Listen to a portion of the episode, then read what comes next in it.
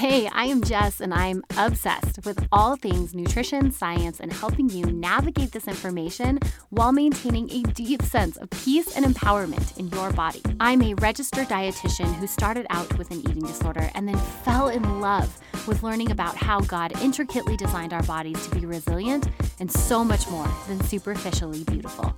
I am now a mama who loves to be healthy, not because of how it makes me look, but because of how it has transformed the energy I can give to my family, my friends, and you.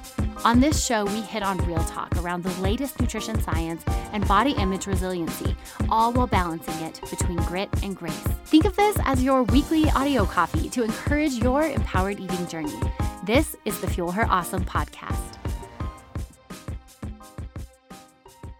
Hey, friend, I am so happy you're here today. We have a special guest on the show. So, this is a guy I was actually on his show a few weeks ago. And when I had a conversation with him, he's just got that good human vibe, you know? So, I thought I'm going to bring him on the show. One of the things that I found particularly interesting about him is that he really comes at goal setting more well-rounded because he includes emotion, which is something is, that I think is unique to the male fitness industry. So I knew I had to bring him on the show and pick his brain. His name is Nick Carrier. Well, he's a master fitness expert where he has coached over 5,000 plus fitness classes, hosted big, large fitness events, and he really finds joy in helping people set goals and not just set appropriate goals, but accomplish them and see their life change before their eyes.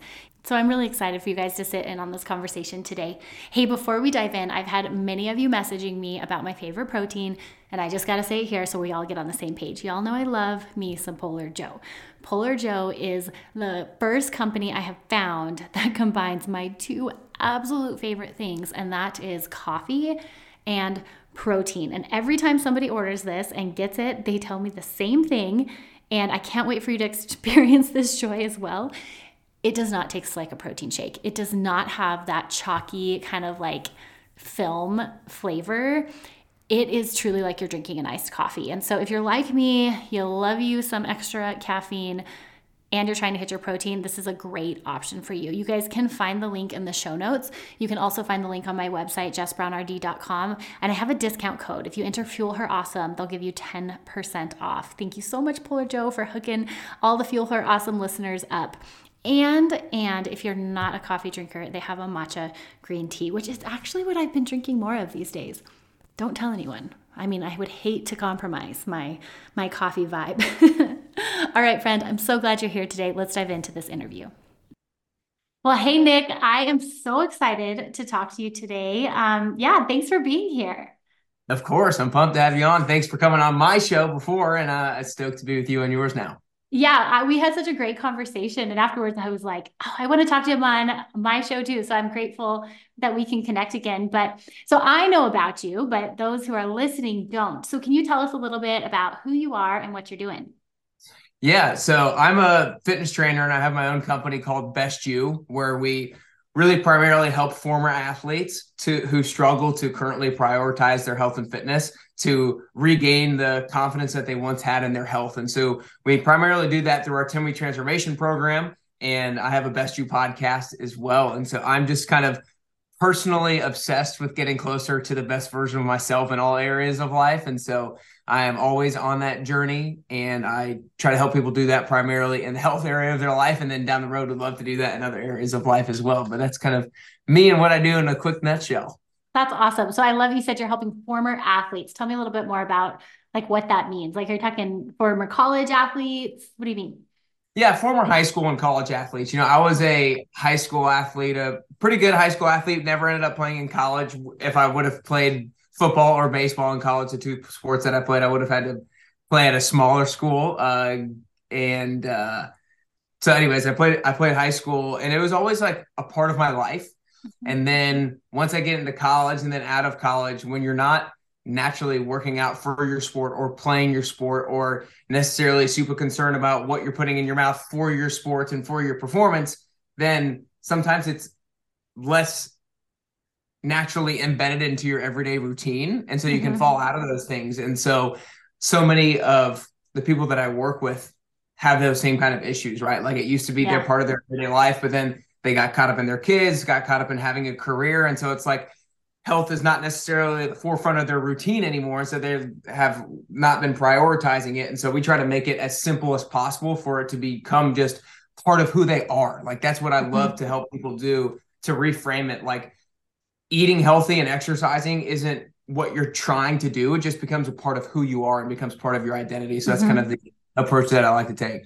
I love it. Yeah. Cause so many of us were athletes I mean, I think we're all athletes. I always say, like, if you work out on purpose, you're an athlete. I like to give people that credit. But so many of us come from that like more intensive athletic background where we really enjoyed being a part of a team. And I think you're right. There is that transition where you're like, wait, I don't have a team that relies on me anymore. So, so now what? And it sounds like you really like to almost like extract that from their childhood and like bring it back to their present day, but making it something that's really easy to access. Mm-hmm. Yeah, because I think so many people say I used to be an athlete or man, I can't do the things like I used to be able to do. And obviously, generally speaking, when we age, our certain abilities are just not what they used to be. right. But I love to have people realize like, no, you can still access a lot of that potential, a lot of that performing ability and the look that you want and the feel that you want, even though you're not playing a sport at this moment in time. Totally. I think that's why I got into CrossFit after my um, first kid was born. And I loved it so much because it was, it tapped back into that almost like competitive edge, right? Where I had like this target and I had a workout and there was no competition. There was no, you know, there was nothing like putting the pressure on me, but it allowed me to like have some of that old sense of play around exercise instead of just going to get on a treadmill and running X amount of miles, which was just ugh, like I mean, I know some people love that, but for me, that was just not my thing. Yeah. Like you said, every every single one of us have a different thing that kind of gets us going and gives gives us that fire that we used to have. Yeah, yeah, that's so cool. So speaking of this fire that we used to have, a lot of I know what you like to do is help people set goals and actually carry them out. So talk to me a little bit about your goal setting process and how you like to work with people in that sense. Yeah, I think goal setting is super important. I think a lot of different people have different relationship with the word goal setting or their experience with setting goals in the past. But I think that what everybody needs to realize is that we as humans are always goal setting, whether we know it or not. Like we are goal setting creatures because all of us, no matter what it is that we're doing on a daily basis, we're literally either seeking a goal or looking to avoid something. We're literally working towards something or working away from something. We mm-hmm. are trying to make something happen or we're trying to not make something happen. We're trying to become a type of person or we're trying to not become a type of person. And we're all doing that on a regular basis, whether or not we realize it or conceptualize it like that. So people need to realize that goal setting is part of the human nature. And so how do we go about it appropriately? So many people make just a lot of big mistakes when it comes to setting goals. A lot of people, number one, is set other people's goals. Mm-hmm. So they see somebody else has achieved a goal and they're like, oh, that's kind of cool. I'm going to go after that too. But that person who did it probably had a deep seated motivation as to why they were going to do that. And you don't have that same level of deep seated motivation, or you didn't take the time to figure out why you wanted to do that goal in the first place. And if you don't right. have that deep seated motivation, it's not going to provide you with long lasting perseverance. So, number one, you got to make sure you're setting a goal that actually motivates you and fires you up.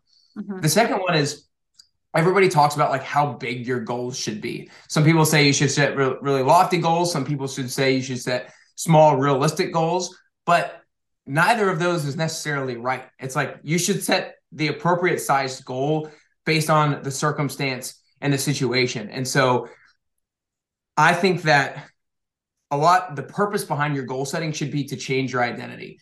And sometimes you should set really large goals that require you to start making big changes now that mm-hmm. require you kind of to like change your identity overnight. Mm-hmm. But then there are some goals that require an identity change that's gradual and it takes time. And so, mm-hmm. you know, for example, just to take some extremes. Like somebody who is an alcoholic or smokes cigarettes like they need to change their identity overnight if they're going to quit. They don't taper off their alcohol consumption. They don't taper off most people at least uh, mm-hmm. like smoking cigarette consumption. It's like overnight they are changing their identity of someone who does not do that type of thing. So that is kind of like a huge goal.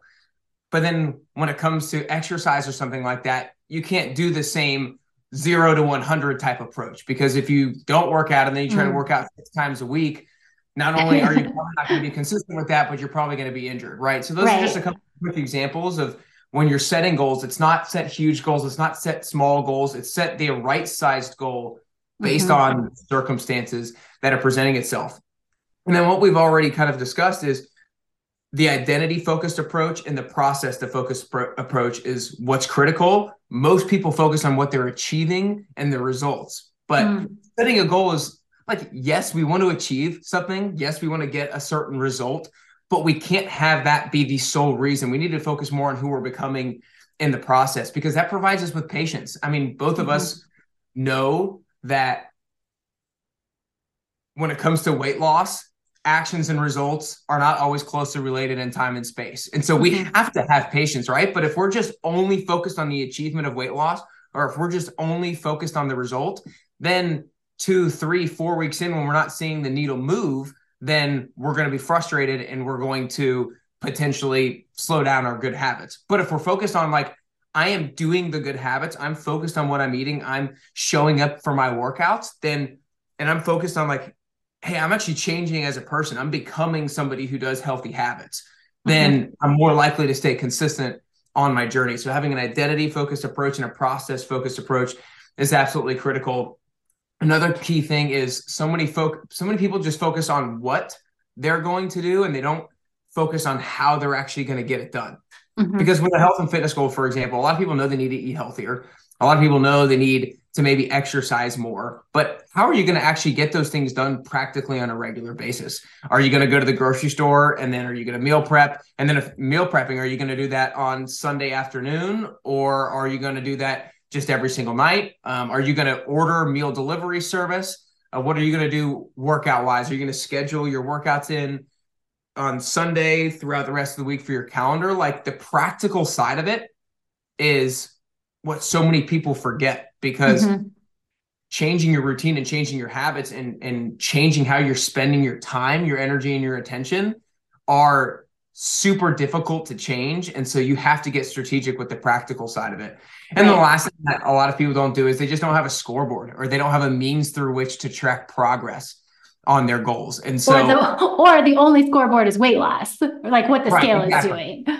Exactly. And oftentimes having a scoreboard can be daunting and can be scary because it reveals to you, yes, if you're being successful, but it also reveals to you if you're failing or if you're falling behind. And so that's where it kind of goes back to having a scoreboard is important, but you can't have a results focused approach. You need mm-hmm. to have that process focused approach. But having a scoreboard is so critical because I really believe that when a scoreboard is turned on, the stakes of the game are turned up. It's like, mm-hmm. oh man, now I'm mm-hmm. keeping score. Now I'm going to take this thing a whole lot more seriously than I would in the past. So those are kind of like different common mistakes that I see with goal setting and how we can combat those mistakes so that we can really use goal setting to our advantage. Yeah, I like that. One of the things I really like that you said was you hit on like evaluating the goal based on your circumstance. And mm-hmm. I think I do think that's something a lot of health coaches miss is it's like and I I know I've been guilty of this in the past where I push like my agenda and what I think people should be without fully understanding their circumstance and their capacity.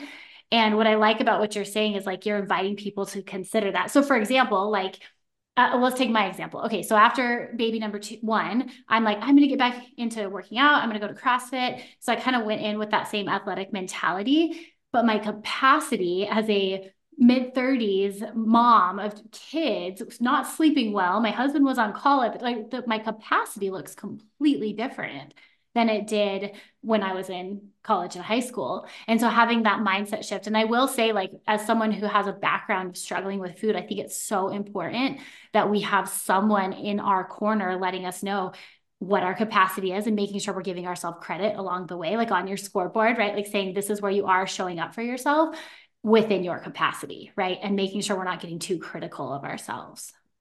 Yeah, just to touch on your previous example of the amount of time that you have available, right? Like you said, your schedule was such that you only had so much time to be able to exercise, and that was not maybe the same in in the past. And so you want to make sure that your goal is related to how much time that you have available and the season of life that you're in, right? Like I work with so many people who are parents of young kids and maybe they're struggling with sleep, maybe they're just chauffeuring their kids all around town because of their sports and school and all the activities that they have going on. So before setting any kind of goal, we just want to assess, okay, how much time, energy and attention do we really have available at our disposal to apply to this goal.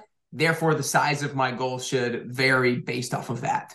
Absolutely, absolutely. Because I think a lot of people sign themselves up for goals that they don't have the capacity, and then they feel like a failure when. Yeah. And I think it goes back to the very first point you had, which is they're setting other people's goals. Like they see somebody else who does that and it's like, oh, that looks cool. I want to try that. But it doesn't really fit into like what they actually want to commit to doing. And the other thing I love that you said is you've got to do that work first before you set your goals. Like you've got to figure out why this is important to you, make sure it's your goal, because that's going to give you the lasting energy to show up for it and mm. through mm. it, because it does take time. You're so right. Like it takes time. And that's where I see people get so hung up is they set the goal and then you know it doesn't come within two weeks and then they feel like they failed and so now they're just coming from a, a place of like failure instead of with this like energy to keep going because if you keep going, you will hit the goal. It's inevitable. It is absolutely yeah. inevitable. But yeah, you have to have stamina. Glad, yeah, and, I, and I'm glad that you brought that up as well because with goal setting, a goal really becomes a goal when there's a deadline for it, when you set a specific date. But one of the things that I always communicate to people who I coach is like, yes, we're setting this deadline, but remember that this deadline is very artificial.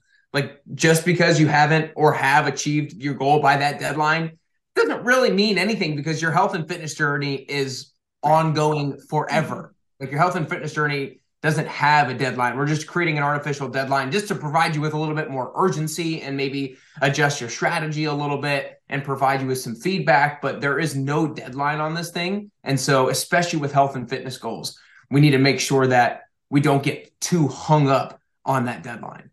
So how do you talk people through that point? Like when the date comes and they didn't hit their goal, like what do you say to someone who feels like a failure and yet they still want to attain that goal they set? Yeah, I think I usually break it up into two different types of goals. Like there's an accomplishment based goal mm-hmm. and there's also a lifestyle based goal. An accomplishment based based goal is something where you are following a strategy that up to the deadline you're going to do but then after the deadline, you don't intend to maintain that same strategy. Mm-hmm. So, for example, if I want to run a half marathon in a particular amount of time, then my strategy is going to be such that I'm running a certain number of miles every single week, but maybe I'm not going to continue that same level of running after my, my accomplishment. Totally. Yeah. So if I if I fall short of my goal time for my half marathon, but I'm not going to necessarily do another one or continue those same habits. That's where it's like, okay, I didn't achieve my goal, but think of all the other positive benefits that I had because of doing that. Maybe like I really built discipline and really showed myself that I'm somebody who's willing to stick to a plan for an extended period of time. Maybe I met some other people and went on some runs with other people that I enjoyed. Maybe I just like actually started to enjoy running a little bit more. There's so many different positive benefits that can come from the process rather than just the achievement of the goal itself. So for an accomplishment based goal, it's like acknowledging all of those other positive things that came up. Mm-hmm. But then from a lifestyle based goal, so I consider a lifestyle based goal where you set a deadline, you're forming habits that you're doing up to that deadline, but then you intend to maintain those same habits moving forward. And that's where it's just kind of what we just said. It's, hey, I know we didn't get there, but just because we didn't get there doesn't mean we can't get there at some point in the future. So realize that you've made a lot of great progress and realize that we continue to have time to make more progress. And so I try to get get people to realize that deadlines are not a finishing point, but they're a stepping stone. And so it's so a finish line to create a new starting line, if you will. Mm-hmm. Yeah, that's great. I love that. I love the two categories, like lifestyle and accomplishment goal. And I love how the accomplishment goal changes. And that makes me think like uh, one of the things that was really helpful to me, like in my training, because I mean, you know my background i have like eating disorder background and sports nutrition background and they're kind of like two different worlds of training and yet they overlap all the time but one of mm. the things i struggled with early on in my career was like how do i make these sports specific recommendations for people without them becoming obsessive right and getting into like this is something they have to live by. And one of the most like relieving things to learn was this idea of like athletic eating versus lifestyle eating. And it's kind of like what you're talking about there is where mm-hmm. like athletic eating is has maybe some targeted intentions where we have an outcome or an event or something that we're chasing after but it doesn't last forever yet it also builds the habits for the long term. So like i love your running example because it's like yeah if you run a marathon you don't keep training for the marathon when you're done but you might still be a runner right? Like you might still keep going.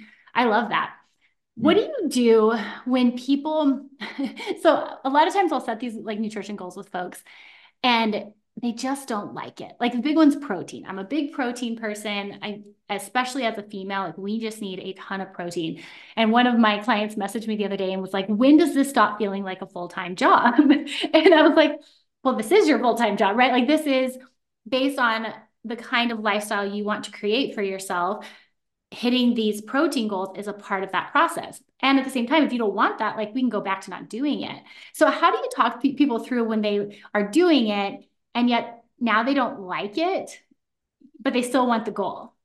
Yeah, that's that's a tricky one because I am big on when it comes to goals and strategies for those goals there's always kind of three sides of things. There's kind of like the physiological side of things, mm-hmm. there's the practical side of things, and the per- personal side of things, right? Like mm-hmm. the physiological side of things is kind of like what the science says works best for most people. The practical side of things is kind of what you're able to make work with your schedule. And the personal side of things is what you just kind of mentioned is like, what do you actually enjoy? And generally speaking, it's what do you enjoy that's going to determine how consistent or not consistent you are with it. And so if it like to try to kind of navigate this through your specific this specific example, it'd be like, okay, protein. Is there a particular type of protein you like most? I would like, you know, I would try to tweak it that way and then be like, okay, well, I'm okay if you're not gonna if you're not able to get to the certain protein mark, but just kind of know that maybe the goals that you're looking to achieve are going to be somewhat limited based off of your willingness to apply this into your routine. And so I think that it's kind of having that communication. It's like, okay, if you don't like this aspect of the goal, is there a way to do something similar, but but change how it looks? Mm-hmm. And then just have that expectation setting conversation with them, which is a huge conversation in goal yes. setting and being able to set the right expectations. And so you just can allow them to more realistically navigate what they can expect from whatever their goal is. I love that. Well, it's letting them make the decision, right? It's kind of going, and I think that's our job in this realm is to say, here's what your goal is. Here, here are the health and fitness steps you would need to take to acquire that goal. Now, where does that fit into your life? And like, let them make that decision. Yeah. And I think one of the things that, you know, when it comes to recommendations, of something like protein or any kind of recommendation or protocol or kind of like number that a lot of us health fitness nutrition people recommend to people is most of the time we're recommending from an optimal standpoint. Yeah. Most of the time we're recommending like this will allow you to optimally perform. This will allow your biology to be optimized. Mm-hmm. but are you going to die tomorrow if you don't get enough protein in right. no like that's one of the things will be okay. remind my people of is mm-hmm. what I'm what I'm doing is I'm I'm trying to work so you can be an, an optimal human being, the best version of yourself. And if you're not able to get there, re- set that realistic expectation. So it's kind of like gaining perspective on the situation. Absolutely. Oh, I love that. Well, and I this goes in that you know my kind of soapbox that I get on, but it's like there's so much pressure for us to be a, in a certain kind of shape. And when we come at that, when we come at those goals from the pressure of like, we're supposed to be this way, I'm supposed to be a mom that's in gnarly shape. Like, mm-hmm. that's not, I don't think that's a positive pressure. And it's not one that will allow me to show up as the best version of myself. And therefore, like, that's when grace is needed. That's when I need to be told, like, hey, I'm doing the best I can do. And on the flip side, like, also be invited to push yourself so that you you can grow. Oh, I love this. I love how you dive in deeper from the goal setting aspect. I think it's so it's so missed in this realm in the health industry and like you said the optimal targets are out there and yet these are still humans that we're working with that have a whole bunch of other things on their plate. Right. And then and then to one more thing just because i heard you say it a lot of people should on themselves all the time. Oh, people think i should do this. I should look a certain way. I should be a certain way. It's like again you're now you're not putting expectations on results. You're putting expectations on yourself from where, right? Mm-hmm. You, people get put expectations on themselves from something that they read, something that they heard, what some what someone else said, and so we got to make sure we don't put shoulds on ourselves that really have no reason being there. Yeah. Oh, absolutely. And that goes back to the original step, which is making sure this is your goal that you set, not one someone else set for you. So when you're working with people on goal setting, where is the first place you start with them? Yeah, I always start with the with the why, with mm-hmm. What is your motivation? Because as I kind of mentioned before, we are always motivated to avoid something or motivated to get something, motivated to make something happen or motivated to not let something happen. And so when I help people develop a strong why, mm-hmm. develop a why that will actually lead them to la- long lasting perseverance. Like I always say, your why is what gets you started. It's not just what gets you started, but it's what keeps you going when what you started gets tough. And so mm-hmm. there's three different directions where I have people develop their why. Like I said, it's like, what are you trying to avoid? What is something that you don't want to have happen? Number two is what do you want to have happen? Who do you want to who do you want to become? And, and uh, partly what do you want to achieve? And then thirdly is who are you doing this for? Mm-hmm. Obviously in your health and fitness journey when you're looking to improve your own health and fitness you are doing it for yourself. Like no doubt about it you are the most important person that you have to help in your life. Mm-hmm. however that oftentimes doesn't go a long enough way for people to get through the tough days. It's like i'm doing this for myself. If they're not motivated and they don't like themselves all that much in that moment which happens to all of us then doing it for myself is not going to be enough. And so if you can remember that you're doing this because you're going to positively impact your parents, your kids, your aunt, your uncle, your any loved one in your life, if you can like really think about how it's going to positively impact their life by you making these changes, then that person is someone like, okay, I'm tired, but I'm still going to go work out. Okay, right, right. I don't want to cook, but I'll cook. You know, it's like if you can we're less likely to let somebody else down compared to letting ourselves down. And so mm-hmm. if we can identify what we're trying to avoid, what we're working towards, and who we're doing it for, then those three things can really allow you to have a powerful why that keeps you going. Oh, that's so good. I love that. Do you find that a lot of people want to skip that step? It's it's kind of like the soft, mushy step, you yeah. know? Yeah. like especially when people get started because people are usually motivated in the beginning and they don't think that I need to identify these things because I'm motivated. But then when it gets to, in, in my example of a 10 week transformation, when it gets into week five, six, and seven, then people forget why they started. People don't mm-hmm. have that top of mind. And so if you can have two, three, or four emotionally packed sentences that you can go back to amidst this process, it can be really helpful. It's not going to be one of those things where you're tired and you go read this sentence and all of a sudden you're going to be jumping around with joy, but mm-hmm. it can be that little thing that gets you over the hump. I love that. It's it's so interesting to hear you say that. So in my empowered eating program when I originally created it, the first step was identifying your values. So, you know, I'm a huge like values led person. Like we got to figure out what is most important to us and define health based on our values, not based on BMI or whatever, you know, whatever anybody else said we should be.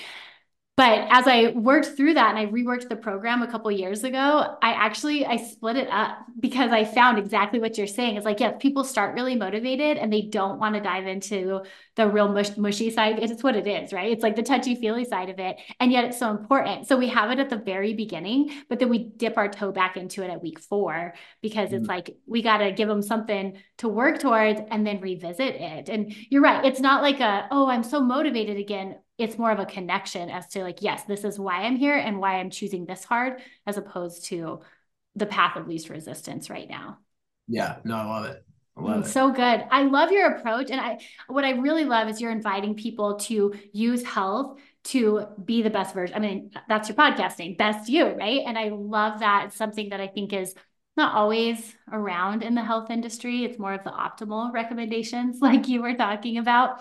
So I think the work you're doing is incredible. Well, tell listeners where they can get um, connected with you and some of the services you offer.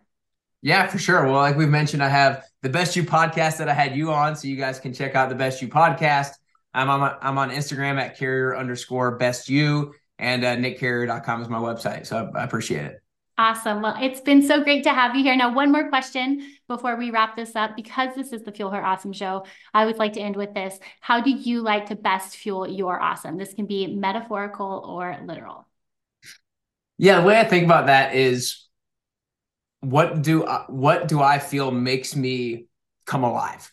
I read a book. One of the I hated reading when I grew was growing up, like in high school and college. I hated reading but ever since I graduated college and started reading books that I actually liked, I fell in love with reading and have done tons of reading ever since. And one of the quotes from like one of the first books ever that I actually kind of got into reading was like, don't do what the world says you should do. Do what makes you come alive because the world mm-hmm. needs more people who have come alive. And ever since I read that quote, I think about a lot of things through that lens. What makes me feel most alive? And the way to answer your question is like I I try to do the things that make me feel most alive as frequently as possible. And for me, like coaching fitness classes makes me feel a lot makes me feel alive. I love see, seeing people put in the effort. I love seeing people improve. I love seeing the camaraderie from other people in the room. I I mean, when I exercise, I feel like I'm alive. Sometimes more than others. Uh, you know, spending time with friends and family, and so it's really knowing myself and, and being in touch with what makes me feel most alive and trying to do those things as frequently as possible. I love that. Well, you can definitely feel that energy in all of the work you're doing. And I think it's awesome. So keep up the incredible work. And thank you again for coming on today. Thanks, Jess. I appreciate it. Gosh, I'm so glad you joined me today. If today encouraged you, would you take a minute encourage me by leaving a review for the show? I read every single one of these reviews, and your words, they mean so much to me. This podcast is here to support you weekly, but it only scratches the surface. To learn more on how you can become an empowered eater, snag my free workshop, How to Eat Intuitively and Hit Your Goals Without Obsessing Over Food at jessbrownrd.com. Don't forget to join me right here next Monday, where I cannot wait to fuel your awesome. Cheers, my sweet friend, and happy eating.